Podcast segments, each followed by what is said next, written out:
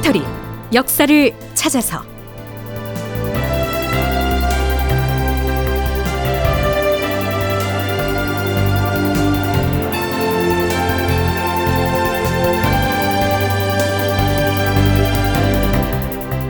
제 1211편 의주 부윤 모물룡의 부하장수에게 곤장을 치다.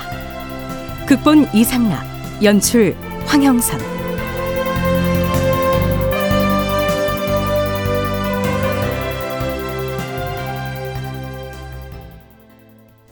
여러분 안녕하십니까? 역사를 찾아서의 김석환입니다. 지난 시간에 인조가 태평관으로 거동을 해서 모물룡의 조카 모승록을 만나는 장면을 방송했었지요. 아마도 가도의 모물룡 진영에선 명나라 산둥반도 쪽에서 이 양식을 뱃길로 운반해서 군사들을 먹이고 있었던 것 같은데요. 그 양이 턱없이 모자라서 부족한 군량은 조선 조정에서 요청해 가져다 먹었던 모양입니다.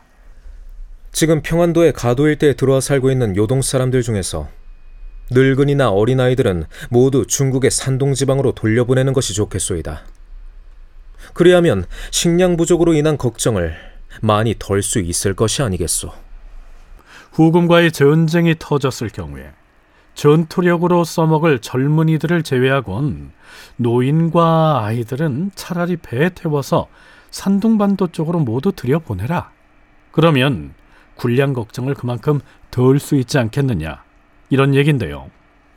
인조로선 모물룡 측에 모처럼 바른 소리를 한 셈입니다. 하지만 모물룡을 등에 업은 모승록의 태도가 호락호락하지 않지요. 사람들을 돌려 보내라니요. 후금 오랑캐를 모두 무찔러 없앤 다음이라면 모를까. 그 전에는 중국 어디로든 돌아가는 문제를 의논할 수는 없습니다. 그보다 전투에 사용할 말을 보내주도록 여러 청구를 하였는데 조선 조정에서는 차일필 미루기만 하고 아직 회답이 없으니 어찌된 일인지 가부간의 결정을 내려주셨으면 합니다만. 이렇게 나오는 형국이었으니까요. 인조로서도 거기에 맞서서 더 강한 대응은 할 수가 없었던 것이죠. 모승록의 서울 방문에 대한 인조실록의 해당 기사 말미에는 이런 설명이 붙어 있습니다. 이때 모물룡은 요동 백성을 구제한다는 핑계를 대고서 날이 갈수록 더욱 급하게 양식을 달라고 조선에 재촉하였으며 거기 더하여 말 500피를 지원해 주도록 재차 요구하였다. 모물룡의 명을 받고 찾아온 모승록은 조정에서 예물을 마련하여 주었는데도 여러 날을 돌아가지 않고 지체하면서 한없이 금품을 요구하였으므로 조정의 대소신료들뿐만 아니라 물품을 조달해야 하는 서울의 백성들 또한 모승록을 원망하고 괴로워하였다. 만일에 광해군이 왕위에 있던 시기였다면 뭐 이렇게 노골적으로 군량을 내놔라, 뭐 마피를 바쳐라 하면서 대놓고 요구하진 않았겠죠. 무엇보다 이 시기 모물룡 세력이 이처럼 목소리를 높일 수 있었던 그 배경에는 명나라 중앙조정의 통제마저 어느 정도는 벗어나 있었다는 사실도 간과할 수는 없을 겁니다. 여주대 박현모 교수의 얘기 들어보시죠. 조선에서는 이제 가장 큰 문제가 군량이었죠. 그래서 군량을 제공하는 거가 쉽지 않았는데 그걸 또 명나라의 장소이기 때문에 군량비를 제공하는데 모물룡은 그런 상황 속에서 워낙 그 지리적 위치를 잘 잡은 것 같아요 볼 때는요. 모물룡 입장에서 보자면 한반도 목구멍을 잡아서 그곳에서 이제 후금을 위협하고 또 명나라도 너무 멀기 때문에 통제를 또 벗어납니다. 자기 재량껏 할 수 있고 또 조선에서는 천조의 장수니까 자기 마음대로 뭘 하더라도 아무도 사실 터치를 하지 못하는 그런 존재였죠. 그래서 동북아 외교 관계의 그런 걸림돌, 화약고 뭐 이런 존재가 모문용이었죠.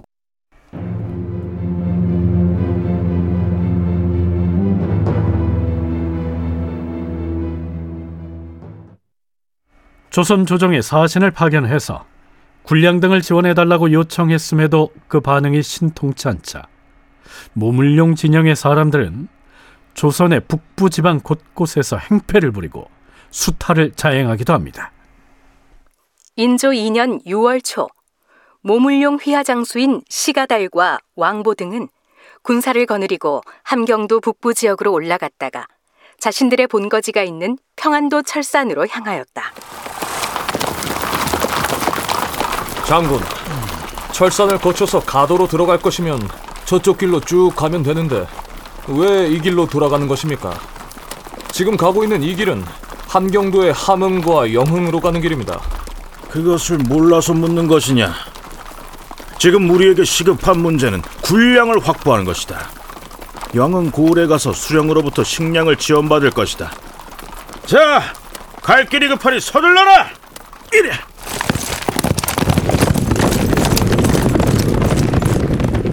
이때 왕보 등이 거느린 말탄 군사들은 그 수가 500여 명이나 되었다. 그들은 이윽고 영흥고을에 도착하였다.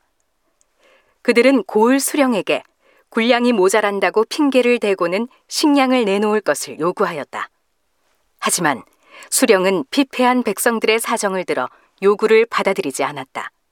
그러자 모물룡의 부하장수 왕보 등은 함경도 정평 남쪽에 이르렀을 때 부하들에게 이렇게 명하였다.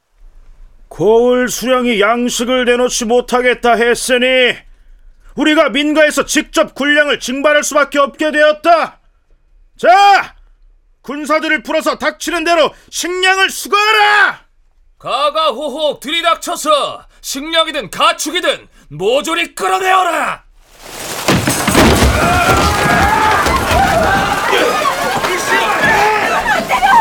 됩니다. 양식이라고는 달라고 순수한 소세 주문밖에 없는데 그걸 다 빼앗아가면 우리 다 굶어 죽어요. 아니 세상에 어찌 이럴 수가? 이런 나이가 같은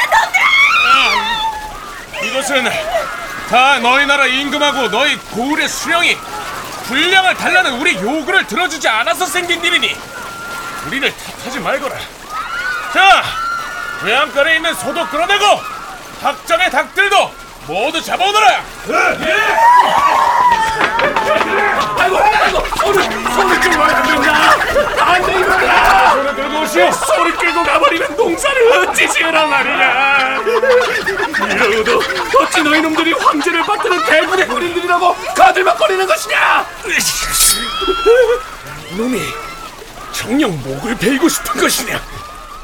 모물룡의 군사들은 가가호호 들이닥쳐 횡포를 부리면서 소와 말을 약탈하고 집안 깊숙이 감춰놓은 식량까지 찾아내어 가져가 버렸다.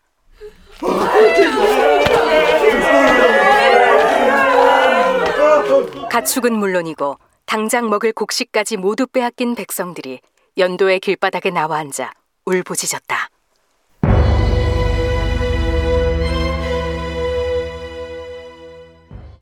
이외에도 모물룡 군사들의 약탈 행위는 북부 지방 곳곳에서 자행되었다.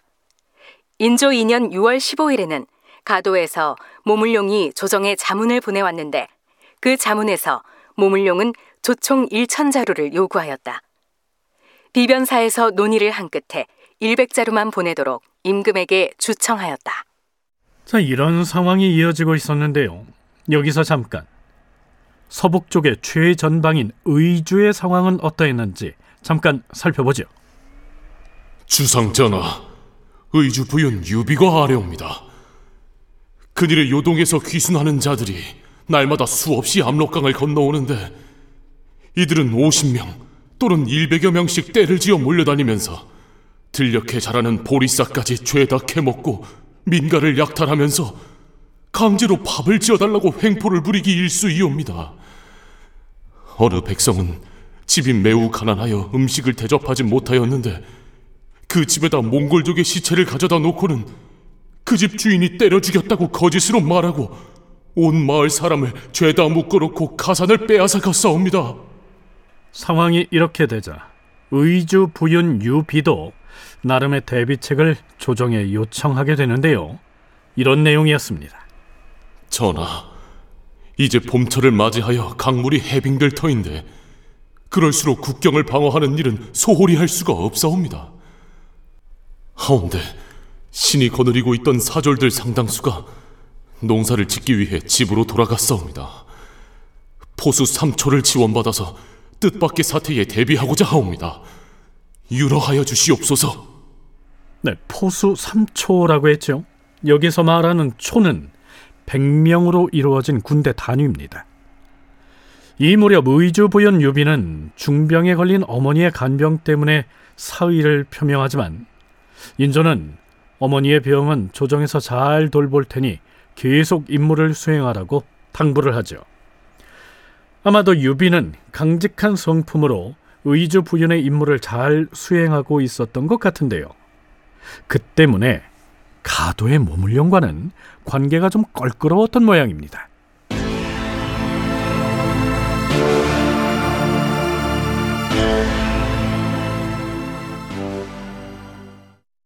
인조 2년 10월 11일에 열린 경연에선 유비를 경질하기로 하고 후임자를 물색하는 논의가 이루어지는데요.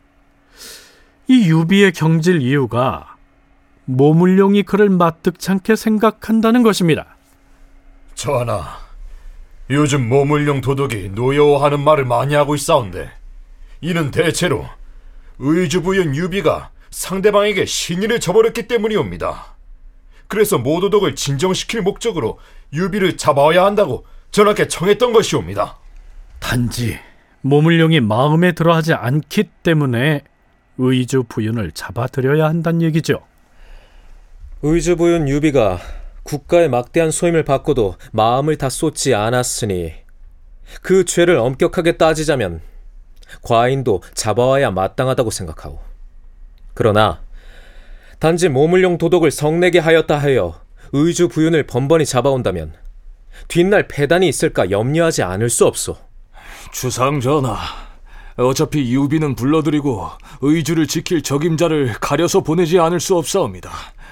모두들 유림이 적합한 인물이라고도 하나 유림은 현재 산성 수비를 책임 맡고 있어서 곤란하고 어떤 이는 이완이 또한 적임이라고 하는데 이완은 현재 충청도의 병마절도사로 있습니다.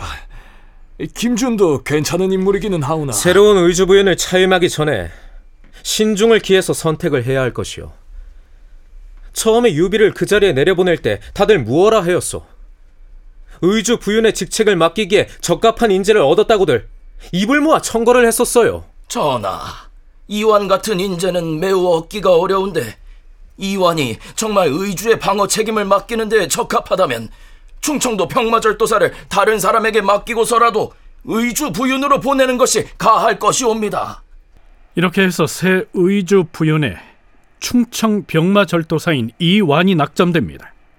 인조는 이완을 임지인 의주로 보내면서 이렇게 당부하죠.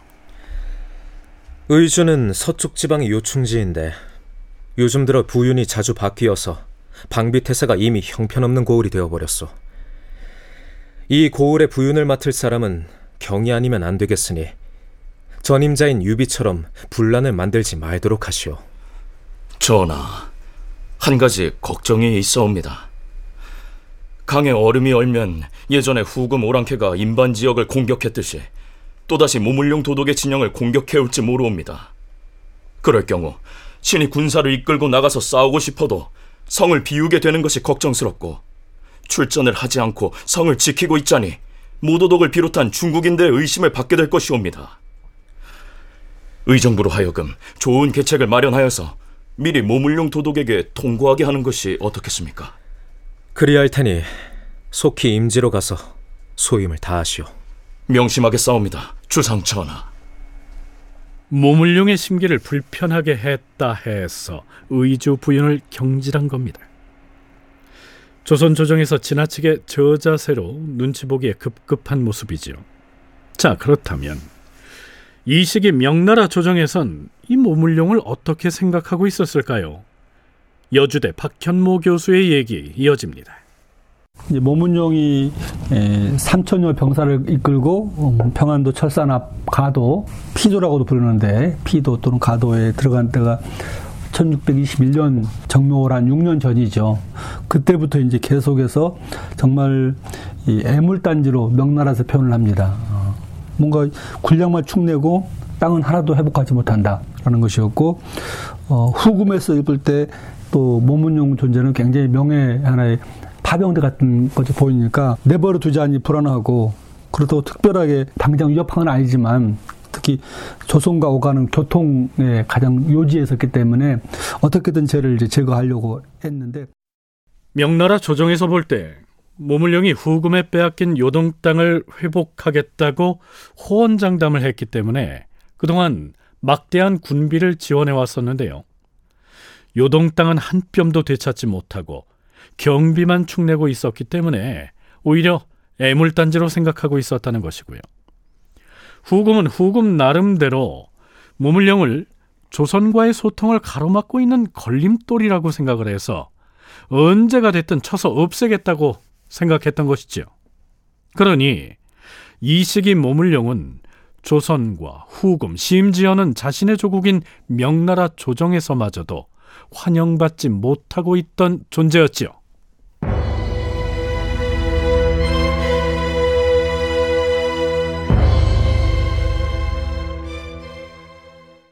앞에서 의주 부윤 유비가 경질되고 이 완이 신임 부윤으로 부임을 했었다고 했죠.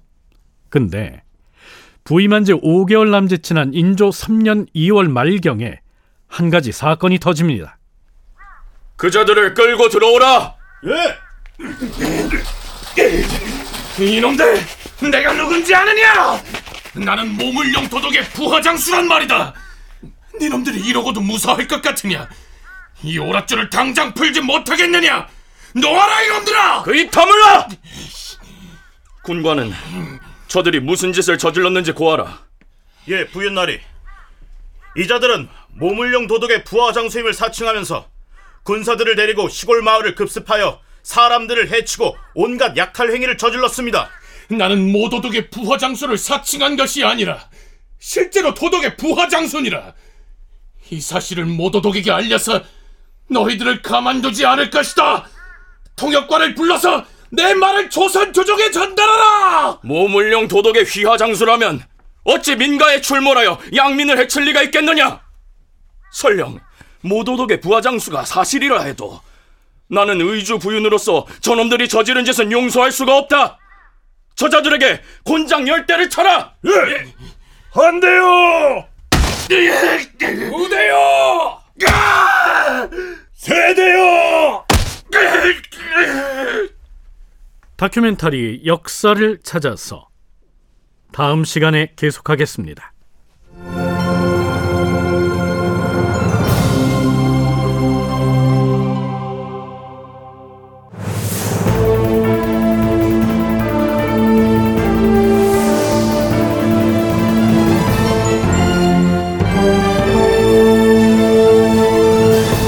다큐멘터리 역사를 찾아서 제 1211편 의주 부윤 모물룡의 부하장수에게 곤장을 치다 이상락 극본 황영선 연출로 보내드렸습니다.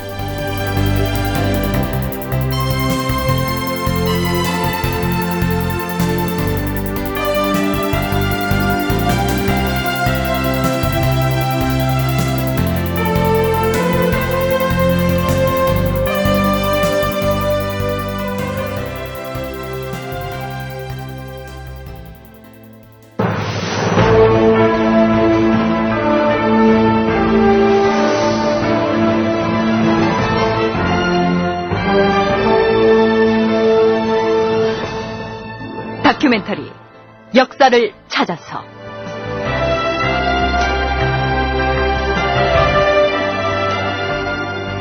제1편 빗나간 프로젝트 동북공정 극본 이상남 연출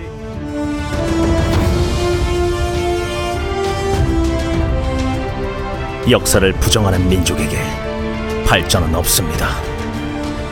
역사를 망각한 민족에게 미래는 없습니다. 진짜 역사를 찾아서